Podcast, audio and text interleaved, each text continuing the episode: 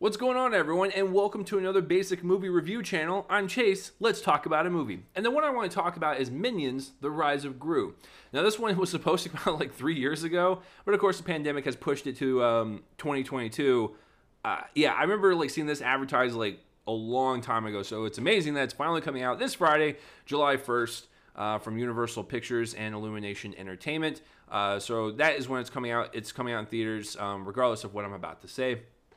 So, you know, going into this, I, you know, I, I, I was working at a movie theater when the first Despicable Me came out. I, I remember liking it, and I remember liking the sequel, and the third one was fine, but I was starting to just get really tired of it. And of course, they came out with the Minions movie, it makes a billion dollars, so there's like, of course, we got to make more. I don't blame them. It's a business. Do what you got to do. Um, but the Minions movie is whatever. And then uh, for this one, I was curious to know if they still had enough like steam in the engine to keep this franchise going. Five movies deep, right? So, okay. Uh, so now, now we are up to uh, this one, and so what is this one about? The untold story of one 12-year-old's dream to become the world's greatest supervillain, Gru. He uh, looks up to this vicious six uh, kind of villain group that is really popular around the world. He wants to be a part of the team, so the adventure starts, uh, and the minions get involved. And um, okay, you guys know how you guys now know how it goes. So yeah, so I, I'm not I'm, I'm not gonna lie. I wasn't really looking forward to it, but I wanted to. I will always give franchises chances if they want to keep continuing to make these movies because I, I want to see if like they get better, if like they pivot their tone, or like I, I'm just always curious. So I saw this one. It's fine. Uh, I think this is more um, suitable for like streaming. I think this would be per- like, of course, it's uh, Universal, so they own Peacock. It'll hit Peacock here pretty soon. I think it's a perfectly fine movie to like stream at home, like in front of your kids, and you can have a nice little little night watching Minions: The Rise of Gru. Um, if you want to go to a theater and see it, sure, go ahead. I'm sure uh, you know there's not been a lot of um, family films as of late, so you know if you need to take your family to see something this weekend, it's also not a bad choice. Just for me personally, I think the charm, the novelty of the minions is wearing off. Like I, I feel the um, the uh, the charm just being ripped out of me every single second I was watching this movie. I was like, we are five movies deep now. It's I don't know. The shtick was like fine in the beginning, but like now it's getting kind of old.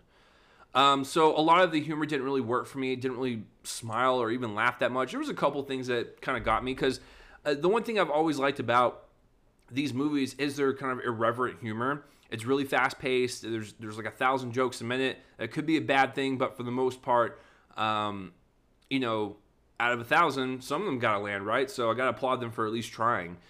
Um, so yeah, some of the humor didn't really work for me, and like some of the the minion, um, you know, just I guess energy of the film. It just like I said, I'm just I'm tired of it. Um, but as far as the actual story goes, the story's fine. Um, I think it uh, really calls for a lot of interesting like set pieces and a lot of interesting locations that this movie kind of goes to, and so um, I uh, uh, really.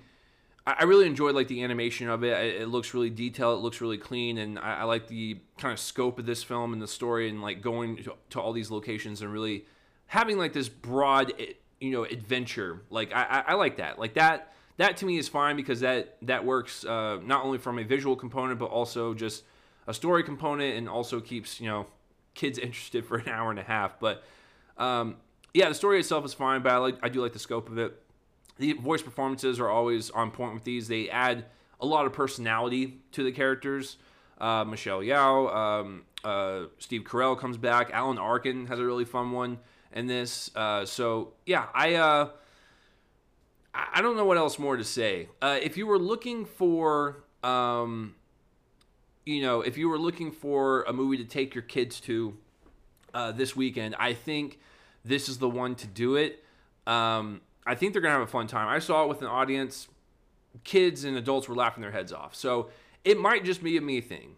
Um, but I I am personally done with these movies. But if you don't want to go to the theater and see it, um, that's your choice. And you know what? Wait for it to hit Peacock. I think you'll enjoy it then too. So, yeah, some interesting set pieces, um, interesting story. It's fine. Voice performances are there. Animation, you know, looks good for the most part. I just, I don't really know what more to say.